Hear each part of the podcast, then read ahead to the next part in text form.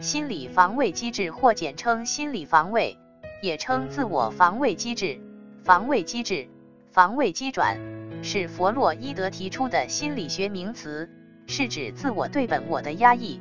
这种压抑是自我的一种全然潜意识的自我防御功能。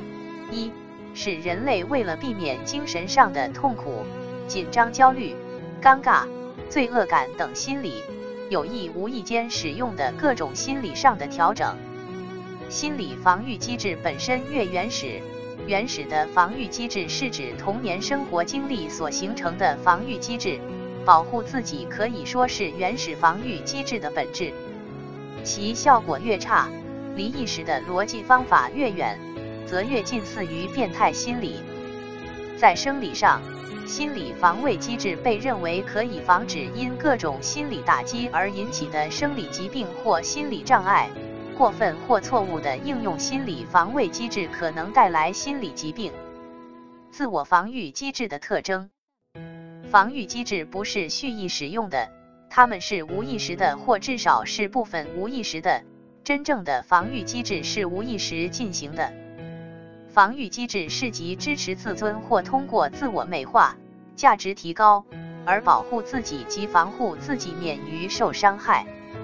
从它的作用和性质来看，可分为积极的防御机制和消极的防御机制两种。